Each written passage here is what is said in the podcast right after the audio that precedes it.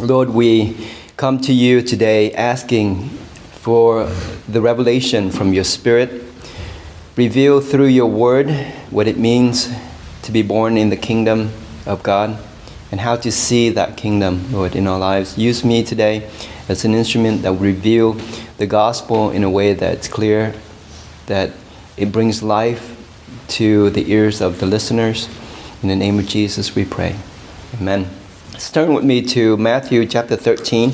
We're going to read from verses 46 to 50. It begins, While he yet talked with the people, behold, his mother and his brethren stood without, desiring to speak with him. Then one said unto him, Behold, thy mother and thy brethren stand without, desiring to speak with thee. But he answered and said unto him, that told him, Who is my mother, and who are my brethren? And he stretched forth his hands toward his disciples and said, Behold, my mother, my brethren. For whosoever shall do the will of my Father which is in heaven, the same is my brother, and my sister, and my mother. Moms, we never considered ourselves bad mothers because we take care of our kids and the thing that qualifies us as being good mother or being adequate mother is that we take care of our kids. This story gives a different take on what it means to be mothers. And it has nothing to do whether or not you are a male or female. He stretched forth his hands toward his disciples and then comment on these. The same is my brother, my sister, and my mother. The Apostle Paul in Romans, he said, There are no longer male or female in the kingdom of God, slave or servant. So, my message today is not about the role of the mother being the wife, but the role of a mother in the church. The womb that carries Christ is the church, and everyone, regardless whether you are male or female, you are a mother to a spiritual child. Now, let me ask you to consider this point. Are you a good spiritual mother? Have we been taking care of our spiritual children? Is the womb that we are supposed to be carrying dying with us? Nicodemus said, How can I see the kingdom of God? He could not understand how a mortal can be in a spiritual place. Jesus gave a very poignant answer and he said, Ye must be born again. And he thought, Well, how can this be? We know how to bring a child into the world. Been since the beginning of time. We know how that's done. And we can do it with relative speed now. When I went and visit Nora and she was born, they told me that they, they didn't realize how quick it was to get the child out of uh, mother's womb through using cesarean section. It took like seconds and the baby's out. We are very good at figuring out how to bring a baby into the world, and we figure out alternative ways. We have drugs, we have all kinds of different instruments that we can use to bring a baby into the world. But not a lot of people know how to bring a child into the kingdom of God. And we think, that's not my responsibility. That's someone else's responsibility. Well, my message today is no, it is not someone else's responsibility, it is our responsibility. The church is called the body of Jesus Christ, meaning we are the body that holds these spiritual babies. And who is responsible to bring these babies to term and into the kingdom of God. In the same passage, Jesus responded to Nicodemus this way He said, No man has ascended to heaven, but he that came down from heaven, even the Son of Man, which is in heaven. So we can't go to heaven. The, the concept of going to heaven is so foreign to the gospel. Jesus came down and he became the head, and the church became the body. And bringing a soul into the kingdom of God does not mean taking them to heaven, but giving birth to them in the spiritual womb. That's how it's supposed to happen. And these are my theses. Apart from Christ, no man can enter into the kingdom of God. Only through Christ. Because he came down, it is only through him that one is born into the kingdom of God. Number two, you must be born again with Christ as the seed. So, Christ being the head, he needs to also be the seed that form this baby in the womb of the church. Number three, only the Spirit is one born spiritually. Only through the Spirit, by the Spirit. You must be born of the Spirit and of the seed of Christ to be born in the kingdom of God not through flesh and blood. And lastly, Christ's body, the church, is the womb that carries this spiritual baby. Not the church that you can see, but the church, which is the body of Jesus Christ, is that womb that carries the baby into the kingdom of God. The process of bringing a child into life is painful.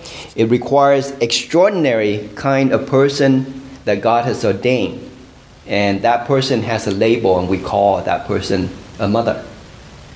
Again, I want to emphasize it has nothing to do with male or female. A mother is someone who brings a child into the world.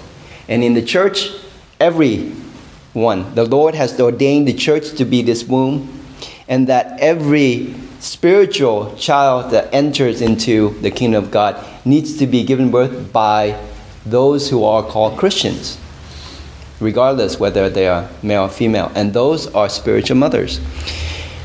The spiritual mothers need to make sacrifice and to suffer pain. That is the process of it.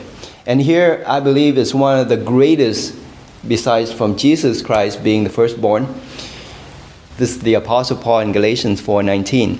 My children, of whom I travail in birth again until Christ be formed in you the Apostle Paul is a mother here. He said he, he goes through this pain, this birthing process, so that Christ be formed in us. The church is the womb, and we are the mother to the spiritual children. My first question again is Are we good mothers? Have we been taking care of the church of God? Or have we been so involved with their own lives that the church is neglected. But as soon as the child is delivered, Jesus says, she remembers the pain no more. The joy that the baby is brought into the world completely dissipate all the anguish that the mother goes through. Sometimes we are so afraid of the pain that we're unwilling to make the sacrifice but Jesus says, and this is in John 16 21, he says that the joy will overcome the anguish when the baby is born. You never experience it until you see someone is spiritually reborn. So let's go back to the story and let's put the, this story into perspective. We are in Matthew chapter 12, verse 46 to verse 50. Jesus has always had this strange relationship with his mother. Even when he was a child, they came into contact and their dialogue seemed to be at odds with each other. When he was a boy, 11 or 12, he decided that he's going to stop by Jerusalem on the way back and he's going to talk to the rabbis. And interestingly, uh, a young boy, younger than Daniel, is answering the questions that the rabbis propose. Think about this. If you read the Talmud, you realize that their conversation, their analysis, interpretation of the Torah, it is incredibly difficult to understand. And think about this boy Jesus answering the questions. Imagine the wealth of knowledge that he conveyed to these rabbis. Now, you have to be of a certain caliber to be a rabbi in Jerusalem. Can't just be any regular rabbi to be a rabbi in Jerusalem. And here you see Jesus is conversing, he's answering their questions. Philosophy is the art of asking questions. Theology is the art of answering questions. He's not philosophizing, he is giving them the answer to their ontological questions. The preeminence of spiritual kinship.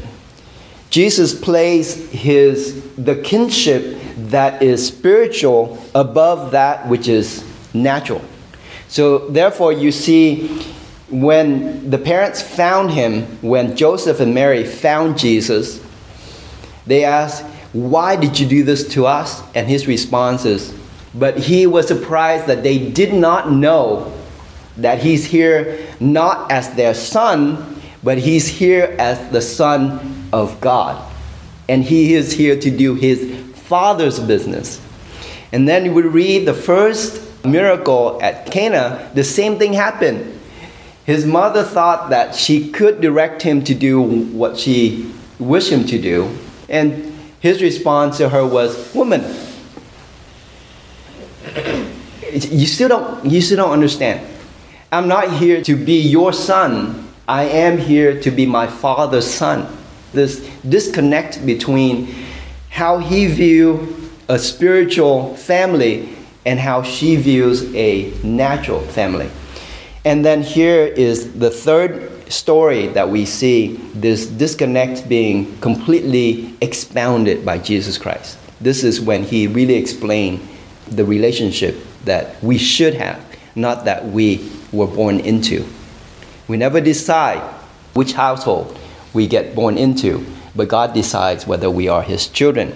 So Jesus Christ put the spiritual kinship above the natural kinship in John 6 38, he said, For I came down from heaven not to do my own will. Meaning, I come here, even I am your son, Mary, I'm not here to do my own will or to submit to your will.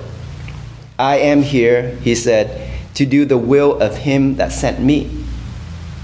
This has always been his pursuit is to do the Father's will. But we human, we are locked in this mindset my son, my daughter, my grandson, my granddaughter, and it's enclosed within this confine of a natural kinship. And Jesus is breaking this mold and formulate a new spiritual kinship that we should have.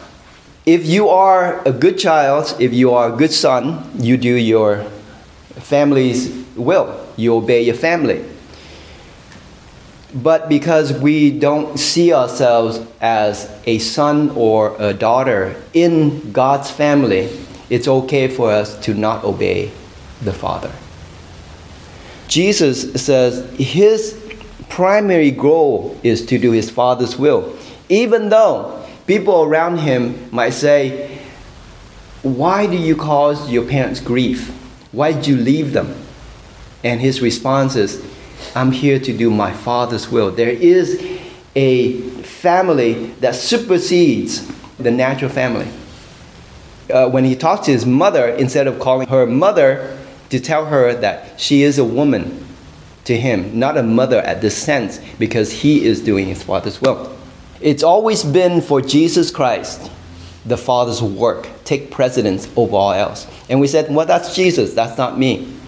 But remember, in Romans, Jesus Christ is the first fruits of the Spirit, whom we are also, if we have been born by God. If you say that I only have responsibility to my family and not to God, then of course you are born of flesh and blood and not of the Spirit. But if you are born of the Spirit, then God and His will and his work has to take precedence over our own, even our own family. And you see that with Jesus. He placed his father's will above his own family needs. In John 2 4, you see he says, Woman, what I have to do with you? He distanced himself from Mary. He placed his father's will over his own physical need. In John 4 34, we read, My meat is to do the will of him that sent me. His disciples went to buy food, but Jesus says, I don't need to eat. I don't need to take care of my body. I need to take care of my Father's will. Takes precedence over his physical need. And also, his Father's will takes precedence over his own life. Not my will, but thine be done. I will take this cup.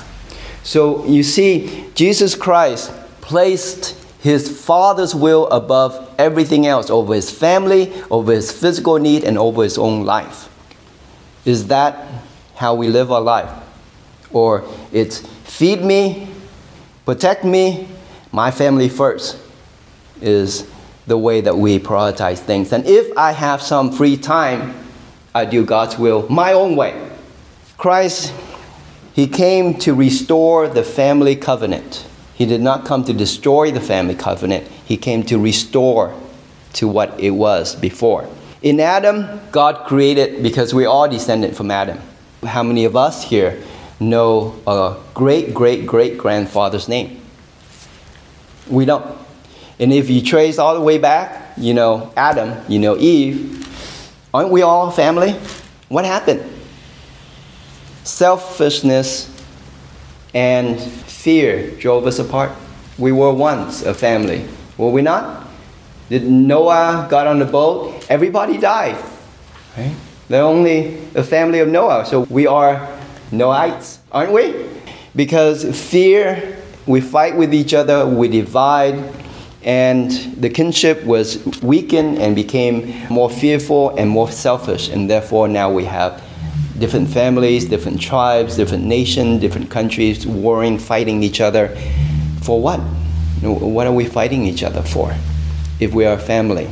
And Jesus Christ came that this natural bond between us as human was broken. He wants to restore that. He wants to restore that by placing us, placing our mind back into the central figure in our life, should be in our life, and that is the Heavenly Father.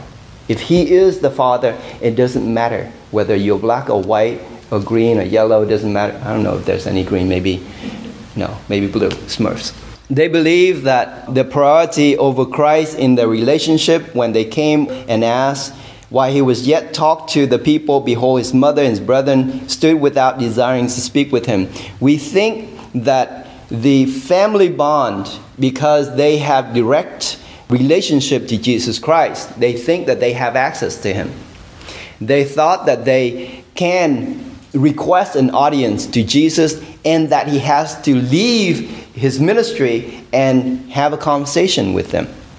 You see how selfish our thoughts are when we think about family. We think that our family should and take precedence over everything else. And Jesus' response in this story is completely opposite of how we think about the family bond. Jesus became the catalyst. He was not here to break this bond, he was here to reveal there is a greater and stronger and eternal bond of kinship than the natural bond. Because eventually, your children will grow up, they will find someone who is not in your family, I hope, and get married, and then they're going to be apart. Families get broken that way. Only through the church, different families will come together and now become a family again. And that is only through Jesus Christ. Without Jesus Christ, the church cannot be a family. So Jesus Christ, the man, restores this family in verse 50 For whosoever shall do the will of my Father which is in heaven, the same is my mother, my brother, my sister. Jesus restored the relationship or the spiritual relationship of a family through the church. And the church becomes this hub where all families will return and serve the Father. And how do we become a family? By all doing the same thing that Jesus Christ he did, and that was the will of the Father. This is the tie that brings us all together. Do the will of God.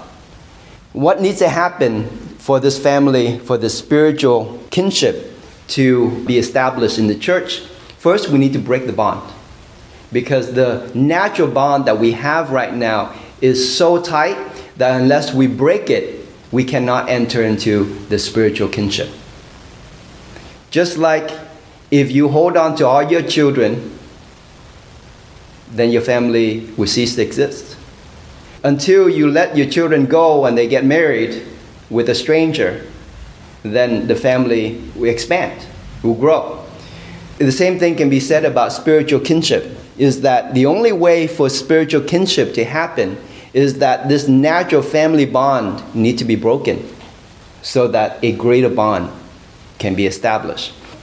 Every muscle fiber needs to be ripped and so it can fuse together and when it fuses together it becomes stronger. The spiritual kinship is the same way. This natural bond needs to be broken to establish this eternal bond. Each of Jesus' disciples has to break away from their traditional bond to fuse with Christ. The irony of this story is that he's sitting there with all of the disciples that were with him.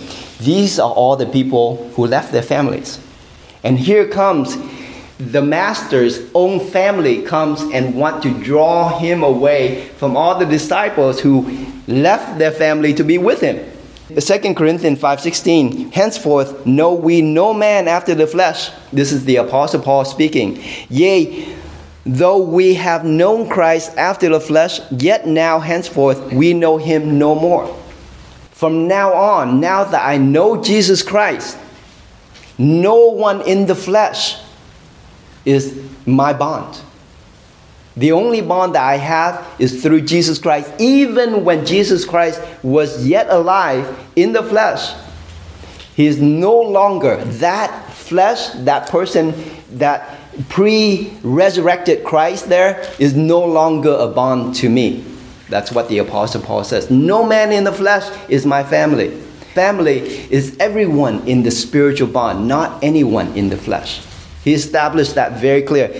Wherefore, from now on, we don't know anyone in the flesh. Meaning, I don't know anyone. They're not my family. No one is in the flesh is my family. That's what he's saying. Paul is more explicit in announcing the natural bond in the flesh. Even his knowledge of Christ in the flesh became nothing because all things are passed away and all things become new.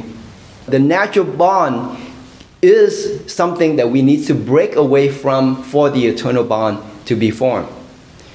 The Apostle Paul had families. Look at the Apostle Paul families now. Bands, generation. I never met the man. I don't know my great great grandfather's name, but I know the apostle's name. The eternal bond, the spiritual kinship, spans generation, time, and nationalities. It's incredible.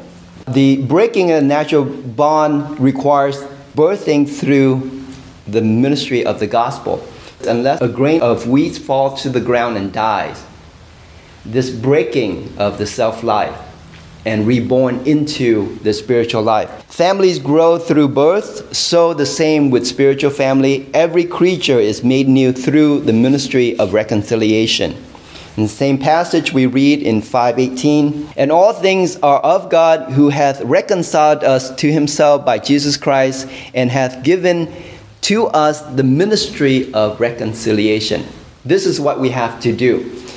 As people who are born into the womb of the church and now we have been born through Christ. Those who have came before us carry us in their spiritual womb. Now we are born now we have a task. And our task this is how we bring spiritual babies into life and it is through the ministry of reconciliation. And what are we reconciliating them to? God. This is the process of rebirth in Christ is reconciliating the world to Christ. The reason for Christ's pursuit of the Father's business in his lifetime was to teach the ministry of reconciliation. This was his whole pursuit, teaching that through him we can be reconciled to God. His disciples carry out this ministry of reconciliation through the power of the Holy Spirit. We are now following Christ's teaching through the same ministry of reconciliation, which is our Father's business. This is what He's doing. This was what the disciples were doing in the first century, second century, and throughout the millennia. And now, the Father's business, this same ministry of reconciliation, is the business that we should be doing when we bring souls into the reconciliation with God, they become our kinsmen. They become our spiritual kinsmen. Second, the womb that carries Christ, the spiritual womb. First of all, it is an empty womb. For a womb to carry Christ, it has to be a virgin womb. Think about the Virgin Mary. She was a virgin even though she was betrothed to Joseph. They never had relation, and Jesus Christ was given in her womb, was conceived in her womb by the Holy Spirit. This talks about an ascetic life, a life that is devoid of personal wants. Look at Jesus Christ.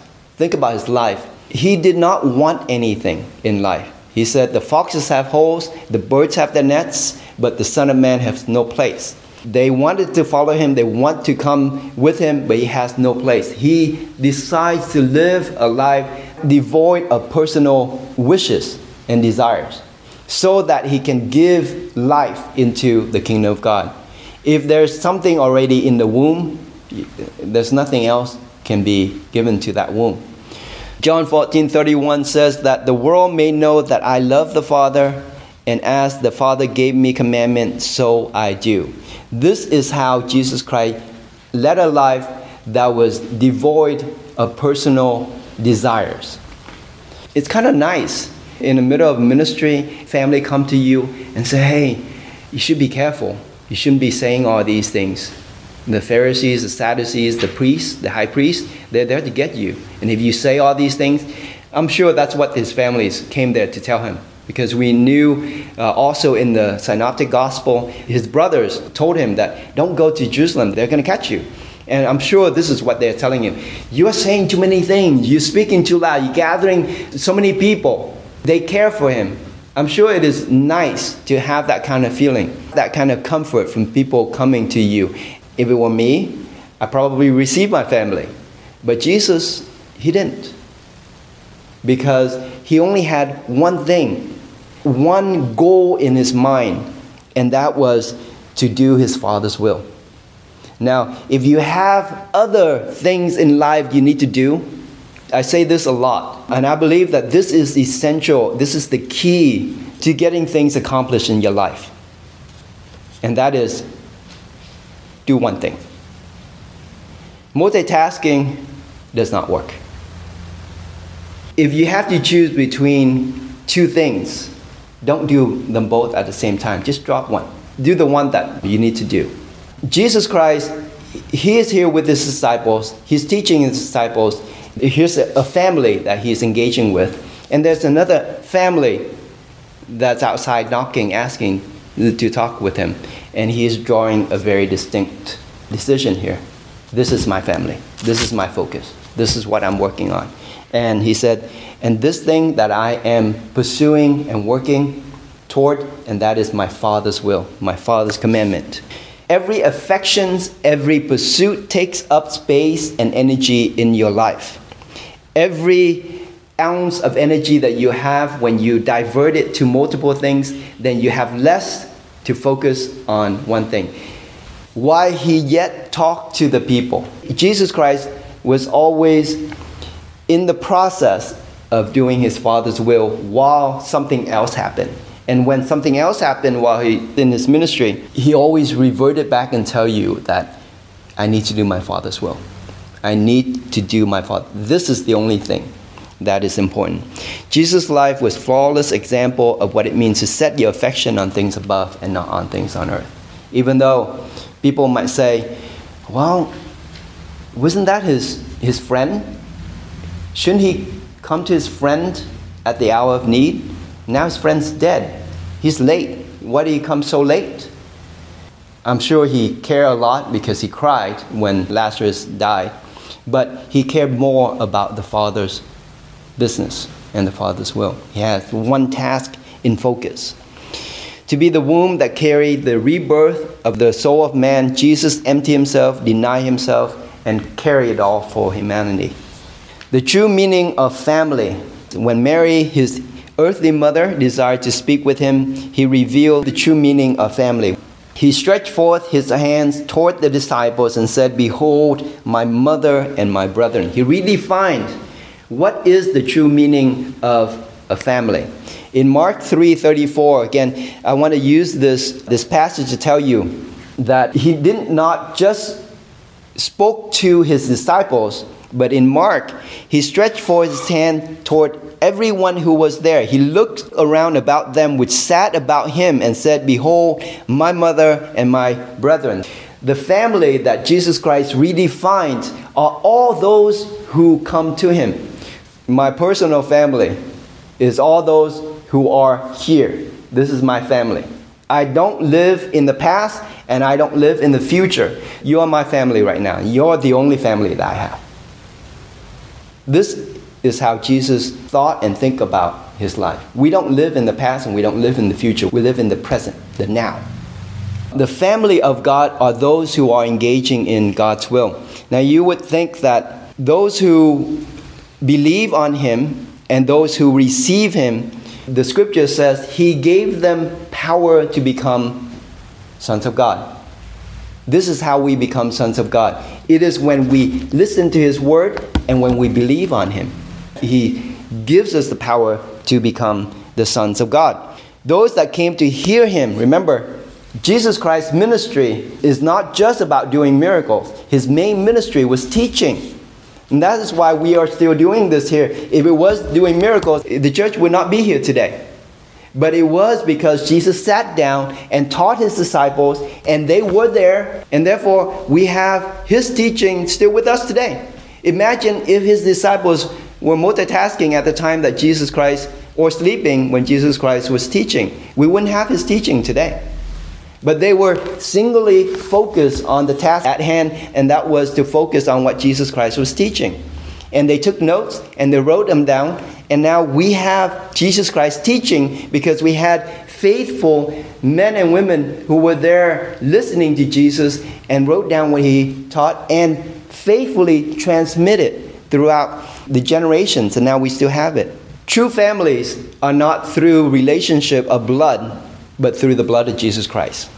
Those who came to hear him, those who are involved in his ministry, not by relation of blood, those who are outside desiring to talk to him, those are not his true family. Through the Spirit of God, through faith, that we count it as joint heirs with Christ when we listen. You are my disciples indeed if you do what I say. How do we do what he says if we outside and not inside listening to him? How can his family be his family if they want him to listen to what they have to say rather than be inside and listen to what he has to say. The church is the womb. The church is the spiritual womb. In Mark, in Matthew chapter 10, verse 37, he that loveth father or mother more than me is not worthy of me. He that loveth son or daughter more than me is not worthy of me.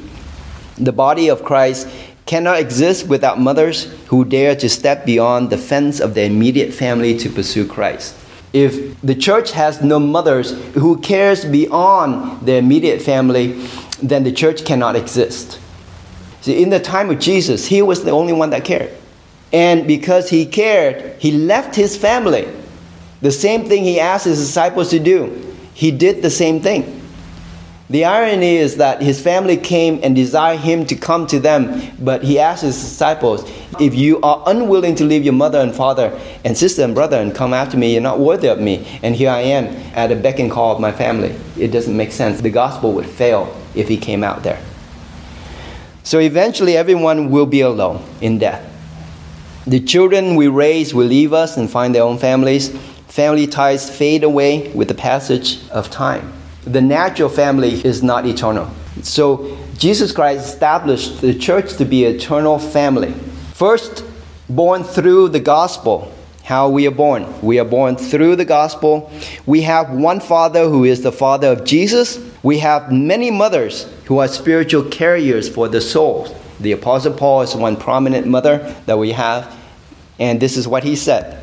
1 Corinthians 4:15. For though Ye have 10,000 instructors in Christ, yet have ye not many fathers. For in Christ Jesus I have begotten you through the gospel. I have begotten you through the gospel. You don't have to be female to beget children through the gospel. We are born through the gospel. Each of us must bear spiritual children through the gospel. We cannot bear them through our persuasion, through our words, through our eloquence, through our violence means. Sometimes in the past, we see that the church used violence to force people to convert to the gospel. It doesn't work that way. Children are born through the gospel. The church is the womb that our spiritual children are born. Secondly, born into the service of God. When children are born, they're born into the service of God. The story of Samuel, you know, his mother, Hannah, she waited her whole life for a son. When Samuel was conceived, she gave him away. We hear that disciples left their families, but here is the story, the reverse. The mother gave the son away. She waited her whole life for a son, and when he was conceived, she gave him away. This is what she said in 1 Samuel 1:28. Therefore also I have lent him to the Lord. As long as he liveth, he shall be lent to the Lord and he worshiped the Lord there. Spiritual children are born, even our own flesh and blood. When we give them into the spiritual service, they become eternal sons in the womb of the church. Hannah knew that the only way for her to continue to have a family, because she knows that this might be the only child that she has and how to ensure his eternal state with her. She gave him away into the service of God. And the result was the nation restored to the worship of God through this child. Under Samuel, the prophet, the judge, the priest of God, in giving away our children, offering our children into the spiritual womb, we magnify the service of God, we magnify the ministry of God. The everlasting life of our children is a result of the everlasting service that they engage in. If we place them in everlasting service, then our children, like Samuel, is born into the service. Their service is everlasting because they are serving an everlasting God. Number three, giving life. Entering into Christ's family by becoming his mother, his brother, and his sister. It, what this means is that to do the will of the Heavenly Father through the process of giving your life away. Giving birth means to give your life away. Your body change. Every mother knows when they give birth, the body change. Their diet has to change. They have to make. I don't know if I'm going to be a mother. I don't know how I'm going to survive without coffee. Alcohol, caffeine, nicotine, all those things. Like mothers, uh, good mothers, they will make those sacrifices they will put their body through just horrendous uh, transformation so that the baby life is sustained and flourished inside of them. Incredible sacrifice. The spiritual life of a mother in the church, after we had a, a meeting here, and uh, at the end I said, Pray for me because I have a surgery on Monday. Tom's wife, Mila, asked me, Who's taking you to the doctor? This particular dentist that I am going to, he's a dentist, but he's also a doctor, a medical doctor. So he loves to give general anesthetic. Tom and uh, Mila asked, they offer their home and they offer their service to me. And thought about this a lot. And I realized that I'm willing to do anything for anyone. But the part that is difficult for a lot of us is to receive help, the family of God. Tom ended up driving me there, and then his wife took me back. They fed me. They I slept in in their in their house, and I thought about I wouldn't have this. This is not available to me if we don't engage in the same spiritual endeavor, and this is only made possible through Christ that we are a family. Uh, I was convicted. I'm very glad to have this opportunity to be served as well as to be in service for other people.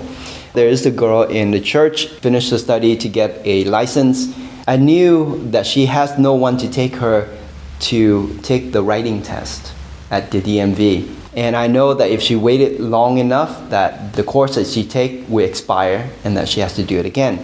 But there's no one that she could ask to take to the DMV. And she knows I go to work and I don't have time. It took a lot of persuasion for me to ask her when she can go so that I can take her. It is only through the church and through the sacrifice of the people in the church that we are able to help each other beyond the confine of our own families. Entering into Christ's family requires that we give life instead of we only take life. And sometimes beyond the receiving end as well. It is important to be on both ends. He that loses his life for my sake shall find it. It is giving life that brings life into the church. The body of Christ must give life in the process of giving birth. And lastly, eternal kinship, true mothers. Let me read to you from Luke chapter 18, verse 29 and 30. And he said unto them, Verily, I say unto you, there is no man that had left house or parents or brethren or wife or children for the kingdom of God's sake, who shall not receive manifold more in this present time and in the world to come, life everlasting.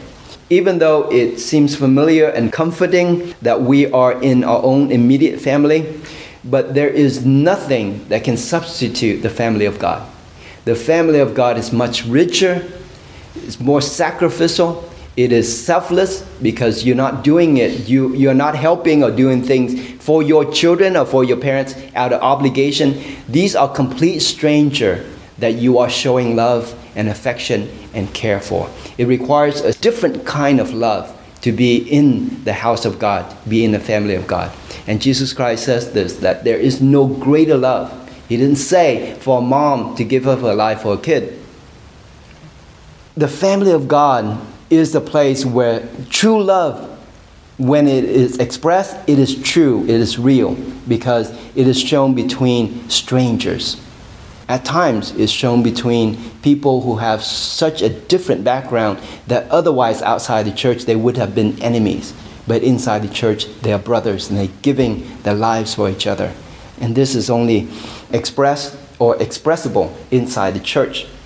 True mothers respect God Shiphrah and Puah. Of course, we, we know who these are. They are the nurses that defied Pharaoh to save the children of the Israelites. Uh, Pharaoh says anyone who is born, if they're female, then save them alive. If they're male, then make sure you kill them. They told the midwives. Shiphrah and Puah, and the Bible says that they did this because they feared God. Th- think about this statement.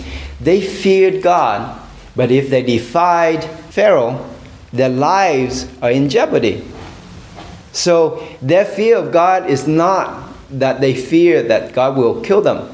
Their fear of God is their reverence toward God, what God has said. True mothers respect God, reverent God in the house of God. And we know that the true mothers are the ones that takes God's word seriously and have utmost respect for God's word, irrespective to what the authority would say. They overcome fear and selfishness. These are not their babies. They didn't give birth to these babies, but they decide to save these babies irrespective of what would happen to them if Pharaoh found out that they did not kill these babies, but they could not because they respect and fear God. Their courage in risking their lives saved the life of a boy. And that boy we know restore the nation of Israel. And his name was Moses. The scriptures say that they fear God. This is a quality, all quality. Those who are carrying the wounds of the spiritual babies, we need to have the fear of God in our lives, the respect and the reverence toward God, to God, according to his scripture. The greatest love is shown when you risk your own life for the sake of another. This is how love is defined. God showed this love toward us when we were yet enemies. He sent his son to die for us. This same love is in Shiphrah and in Puah as they save these babies. True mother loves souls. Another mother I want you to, in this story, to think about is a woman named Bithiah. You also know her as Pharaoh's daughter. When she found the boy, she had compassion on him. She looked at the boy and had compassion on him. Now, she is someone who doesn't have to take this boy in. this would be a burden for her to take this boy in. She doesn't need to. But Bithiah saw the baby as a gift and not as a burden. So she took him in. The scripture says that she took care of him as if he was her own son. It is remarkable. Someone who is of the stature and the wealth and the authority as Pharaoh's daughter took this baby and cared for a baby, three months old baby. Treat him as her own son. Of course, you know, she didn't nurse him. She hired Jochebed to nurse him. True mothers are those who risk their own lives.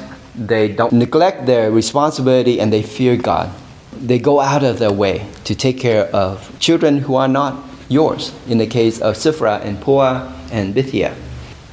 There are faults in family, in the family, in the church family. There are faults. We're not perfect. The church family is faultless, but not flawless. Okay? We are faultless because of Jesus Christ. There is no fault that can be attributed to us, but we are not flawless. We make mistakes. Moses' family was far from perfect, but that they participated together in the work of God. Okay? Without those who are not of Moses' family, Moses wouldn't have been. Without uh, Shiphrah and Puah or Bithiah, Moses would not have been. Uh, Bithiah responsible for Moses' upbringing, his education, his becoming a leader was through Pharaoh's household.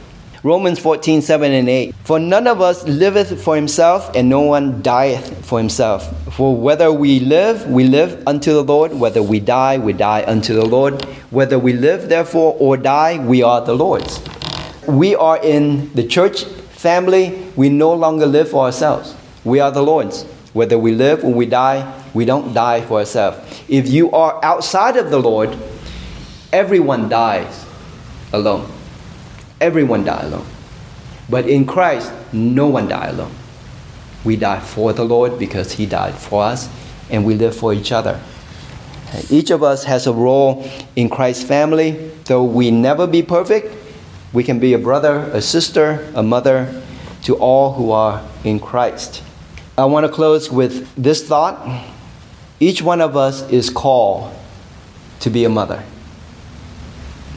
Your spiritual children might not appear to you yet, but they are here. They are in our midst. And the seed of Jesus Christ should be yours. You should nourish, you should care for it. And the word of the Apostle Paul, my little children, of whom I travail in birth again until Christ be formed in you. Lord, we thank you for what you have established here on earth as your family.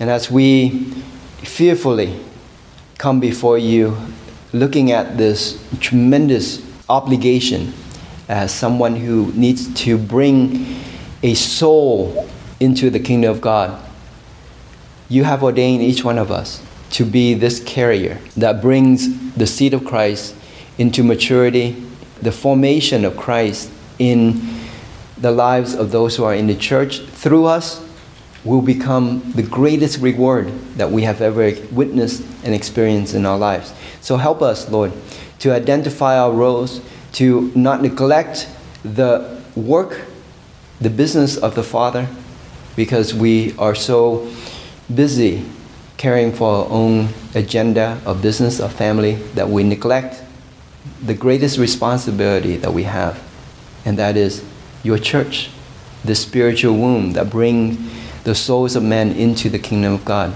So have each one of us give us the audacity, the temerity to stand and to say, whatever comes, whatever we face in this life, we know that when the child is born into the kingdom of God, heavens rejoice. We rejoice. The, the memory of the agony and the travail and the pain will be no more when a soul is brought into the kingdom of God. Help us, Lord, each one of us, to see our responsibilities and our roles in the kingdom of God. In Jesus' name we pray. Amen.